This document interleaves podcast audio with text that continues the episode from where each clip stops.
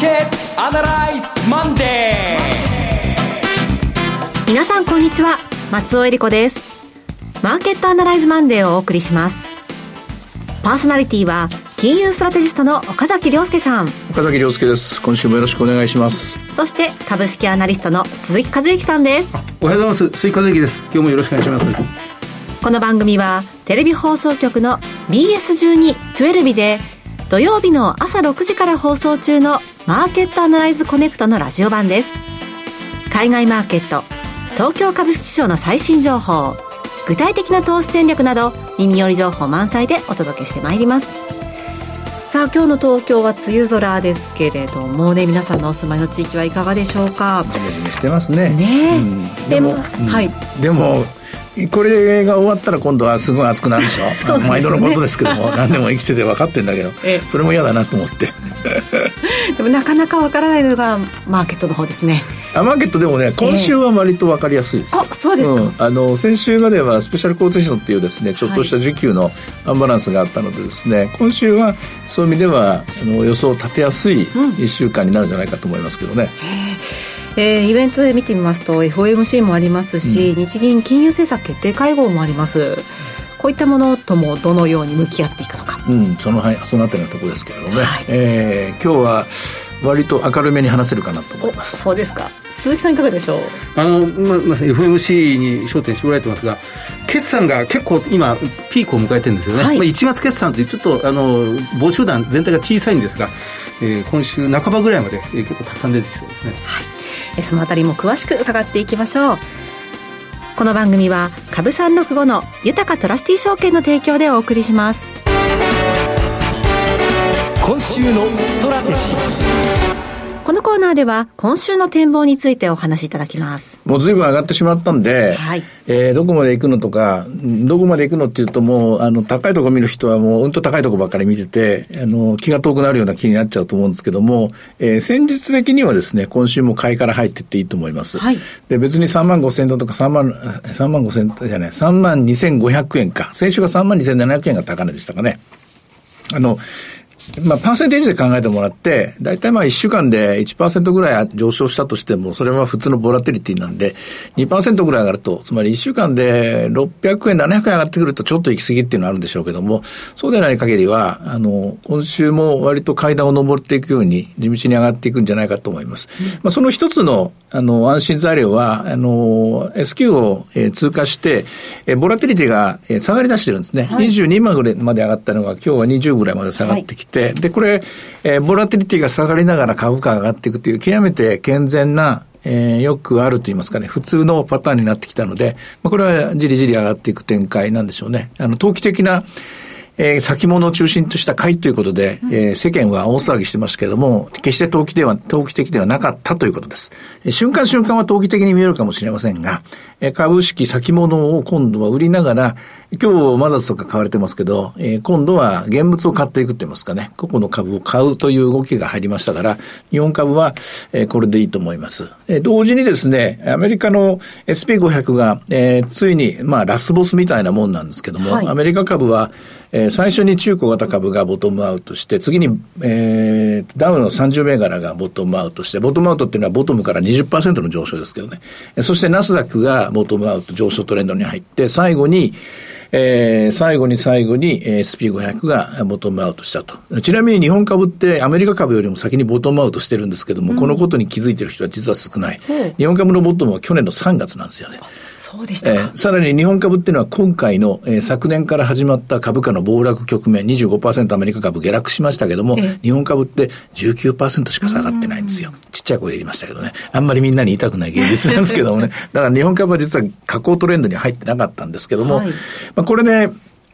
全部が要点した、回転した格好になりましたから、遅まきながら、えー、世界中のストラテジスト、えー、アナリストたちが強気に転換して、今度は、あの、転換したほど、人ほどでかい声で言うと。うん、えー、天下のなんとか証券が一番弱気だった人間がですね、一番強気のことを言うと、これよくある話なんで、まあ、あんまりそれは浮かれないように聞いてればいいんですが、まあ、ただ最後の最後まで弱気を続ける人も世の中にはいます。はい、1割ぐらいいますけども、まあ、置いといて、いずれにしてもみんながストラテジー、えー、戦略を変えてきましたので、変えると今度何が起きるかっていうと、そう簡単に下がらなくなるんですよ。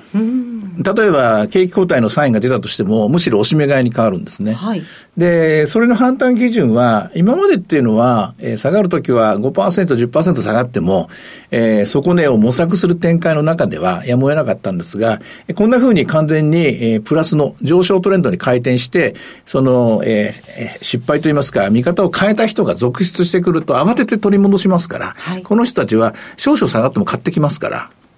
まあ、わかりやすく言うと、アメリカ株は大きく下がったとしても5%ぐらいの展開になるだろうな、しばらくの間はということです。で、しばらくの間というのは、あの、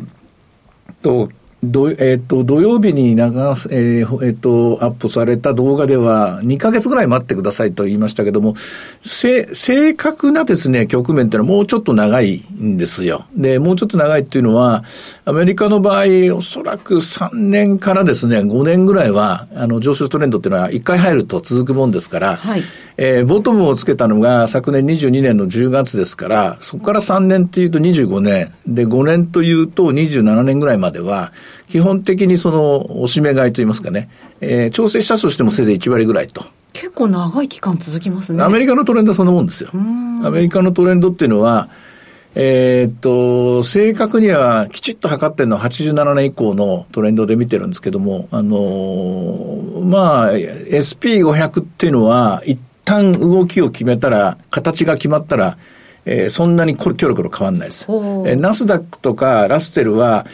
えー、3割、4割ぐらい動かないとですね、ええ、カチッとした形にはならないんですけど、SP500 っていうのは、まあ、世界の投資家のベンチマークなので、うん、世界の投資家のコンセンサスが、えー、動いたという形になりますから、えー、そう簡単には戻らないです。あと、まあ、あの、ビックス指数も下がってますから、今のところですね、えー、どんなには見えても、暴落が来ないと。うんで、もちろんこれで、今週の FOMC で利上げでもあったとか、はい、0.5上げるとかとんでもないことやったら何、何、何が起きてんのってことで、またやり、一からやり直しなんですけども、まあ、去年から、去年の3月から始まった、えー、FRB の利上げ局面も、いよいよ最終段階に入ったこと、コンセンサスができて、で最後の一手になるか、その最後の一手を使わないで終わっていくのか、これが見極める展開になっていますね。で、今週は FOMC がありますと。FOMC の見どころはやっぱり、6月の Summary of Economic Projection 予想ですね。はい、で、ここでですね、え見ておかなきゃいけないのは、まあ、FF レートの見通し、5から5.25という、5.1ぐらいで出てくるミッドの数字が動くかどうかも大事なんですけども、え当然インフレ見通しもいるんですが、あの、え GDP 見通しですね、こちらの方を一応チェックしておいてもらいたいんですけどね、はい、えー、今ずっと長期見通し、見通し1.8ぐらいで、続いてるんですけども、ひょっとしてこの1.8見通しがですね、もうちょっと上がってくる、1.9とか2に上がってくると、これは、えー、アメリカの長期、長長期金利に上昇圧力がかかりますから、ドル高の要因になって、140、今139円ですけども、140から45円のゾーンに入る可能性が高いかもしれませんね。まあそういう、えー、その、ここからの先の先を行くためには非常に見ておかなきゃいけないと。足元は非常に安心して買いのトレンドについていくというのでいいと思います。こんな感じです。そうなりますと、こう、アメリカ株、ちょっとリセッション懸念もありましたし、どうなるか利上げの方もわからない。ちょっとあの、距離を置いてた人もね、今日本株の方も元気なのでいたかと思うんですけれども、まあ、これからその、モードが変わったといいますか、はい、SP500 の方にかけてみてもいいかなっていう人も出てきそうですね。あの、大いにそれは入ってくると思いますね。で、もちろんリセッションが来るかもしれませんが、ええリセッションが来たとてアメリカの株価の、え調整は極めて軽微であろうという判断に今変わっているところだと思います。まあその判断せざるを得ない。プロならば、えー、ずっとこのクォーターとか、その前のクォーターも、その前のクォーターも、アンダーウェイトもしくはニュートラルで動いてた人たちは、大方半年、あるいは9ヶ月、12ヶ月ぐらい、外野にいたわけなんで、外野席から見てたので、あの、プレイしなきゃいけませんからね。えー、しあのゲームに戻ってこなきゃいけませんから、戻るっていうことは戦うということで、戦うっていうことはこれはバットを振るっていうことですから、振る以上は思いっきり振らなきゃいけないので、えー、下がったところをみんな買ってくると思いますので、そう簡単に下がりにくいっていう展開になると思いますね。ただしまあ前提として利上げはないだろうという、ないだろうということそういう場合ですね、えー、とんでもないリセッションにもならないだろうという話です、ね。はい。さて、鈴木さん、決算の方のお話、いかがでしょうか、はい、あのやっぱり、はっきり分かれてますね、物色がその日経平均3万2000円、割り袖割らずに、また高値トライしてきてるという状況の中で、なかなか上がらない銘柄は、あの、少しずつ、あの、減ってはいるんですけど、はい、取り残されてると。ただ、上がる銘柄がすごくやっぱり限定されてる。先週また総合商社が、週末に大きく上昇してみたり、はい、あの鉄鋼株にも流れが来たりという、ぐるぐる循環物色があのかなり激しくなってきてるっていうのがはっきりしてますね。ちょっと前ではもう半導体一色、はい、それこそのウォーレン・バフェットさん好みの総合商社一色だったものが、ばらけてばらけて、まあ、物色対象になってきてるというのが、まあ、業績相場の一番大きな手がかりになりそうですね。極めて健康的な動きなので、日本株については、まあ、心配しなくていいと思いますね。はいで、え強いて、まあ、トレーニング、例えば株三六五とか、あるいは先物とか、オプションとかやってる人にアドバイスするとしたら、えっと、6月繰りのスペシャルコーテーション3万2000円で決まったんですけども、はい、あそこは一応ストップポイントですね。あの、要するにあそこ切ってくると、はい、あれ、あれっていうことで、ちょっとなんか、パターン変わったなっていうことになりますから、3万円、3万2000円を切ってくると、えー、ちょっと高値追いが難しくなると思います。うん、でも3万2000円を切らなければ、えー、じわじわ毎月100円ずつ上がっていくみたいな。そんな展開になると思いますね。毎月じゃ毎日だね。毎日毎日コツコツ上がっていく展開になると思いますね。こう、こう一通り物色が終わったのかなっていうような感じもするんですけども、今後にかけて上昇していく銘柄っていうのはどういったものになっていくんでしょうね。あの、今、出遅れ株には出遅れなりの理由があるとよく言われるので、はい、ああえてそんなに出遅れを狙わなくてもいいんですが、最近一番驚いたのは、その電力株がどんどん上がってるんですね。はい、まあ今週はもう電力株ばっかりこう、あの、まあ、金曜、土曜、日曜とずっと見てたような気がするんですけど、電力株が、その規制料金が上がったことによって利益が出てきた。うん、その利益がようやく出てきたことによって設備投資に振り向けることができる。今ずっと赤字だったり無敗だったりしたので、それができなかった。ですから脱炭素もできずに、原発の代替もできずに、そのしかし利益が出たらそれができる。今、その電力の周辺のところが活性化し始めてますね。電力えっ、と、設備投資関連と言われるような、伝説工事っていうんですか、はい、あの、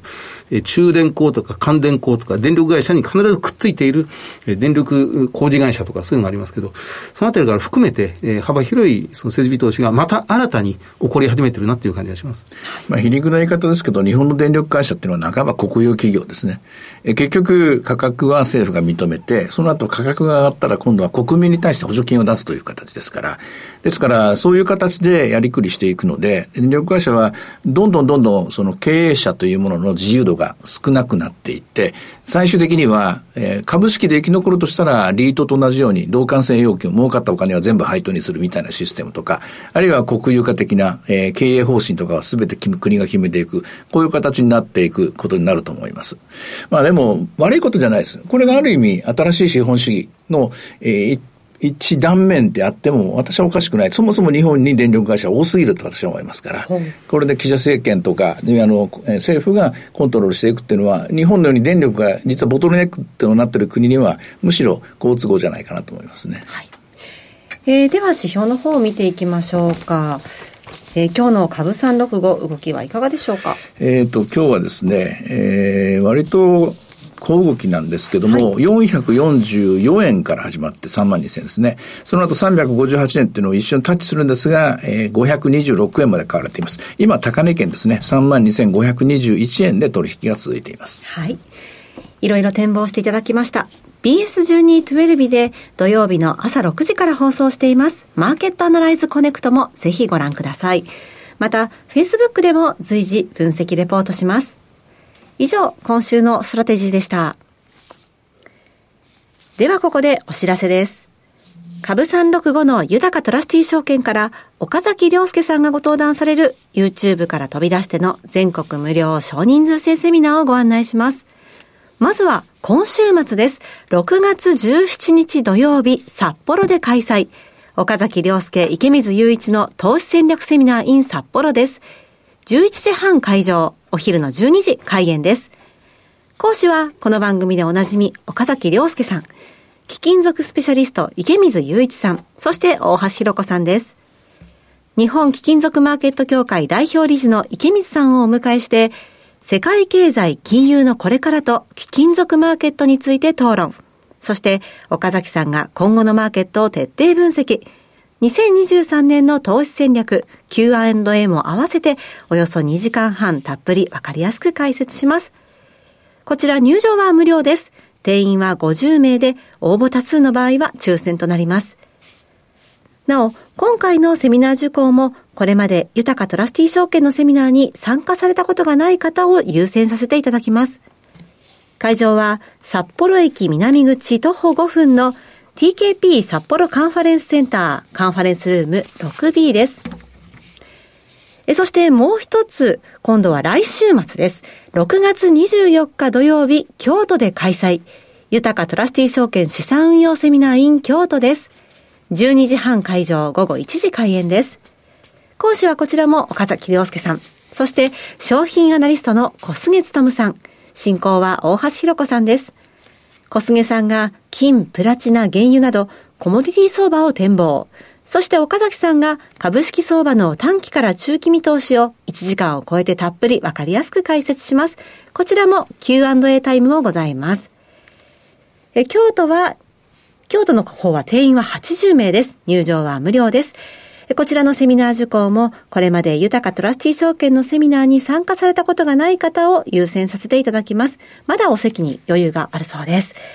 会場は京都駅から徒歩2分、京都タワーホテル上の TKP ガーデンシティ京都タワーホテル2階桜です。札幌京都セミナーともお申し込みお問い合わせは、豊かトラスティ証券お客様サポートデスク、フリーコール0120 0120-365-281、0120-365-281までお願いします。受付時間は土日祝日を除く午前9時から午後7時までです。札幌セミナーの締め切りは今週木曜日15日の正午です。京都セミナーは6月22日木曜日の正午です。応募状況によっては締め切りを前倒しする場合がございます。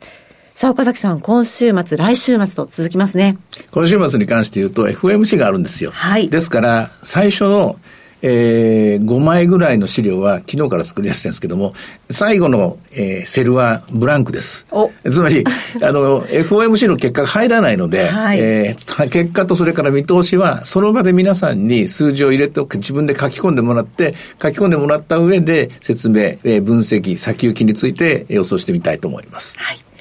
できたばかりの温かい資料 そうですね。他他の資料を持ってということですね。えー、今日と明日と水曜日の午前中までかけて作る予定です。はい。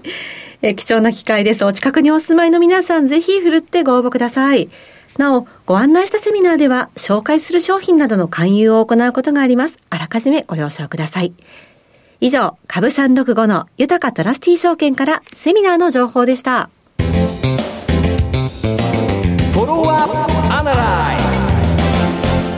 それでは鈴木さんの注目企業です。お願いします。はい。あの、今日ご紹介しますのは、三菱電機です。えー、メーワーコードが6503の三菱電機です。はい。私はあの、この会社がすごく好きで、あの、以前から、まあ、ずっともう20年、30年ぐらい、まあ、注目していたということになるんですが、ただ、この3、4年、2、3年というものは、とても失望させられるようなニュースが多かった。はい。まあ、パワハラで、もう社会的に大きく叩かれて、で、それから品質不正の問題があって、で、まあ、そのもう3つも4つも、もう社会を騒がせる、お騒がせ企業になってしまったというところが、まあ、まあ、機関投資家もそういう点で随分株式を保有しているのを売却してきたんでしょうね。で、まあ、この1年前ぐらいに、まあ、経営改革プランというものを出して、3つの改革を推進して、まあ、少しずつ今変わってきて、うん、えまあ、それに対して株価も今少しずつ反応してきているという状況です。はいあのー、5月29日、まあ、今から2週間前になるんですが、その三菱電機の経営戦略と、まあ、会社が銘打った、あの、中期経営計画というものを改めて出しました。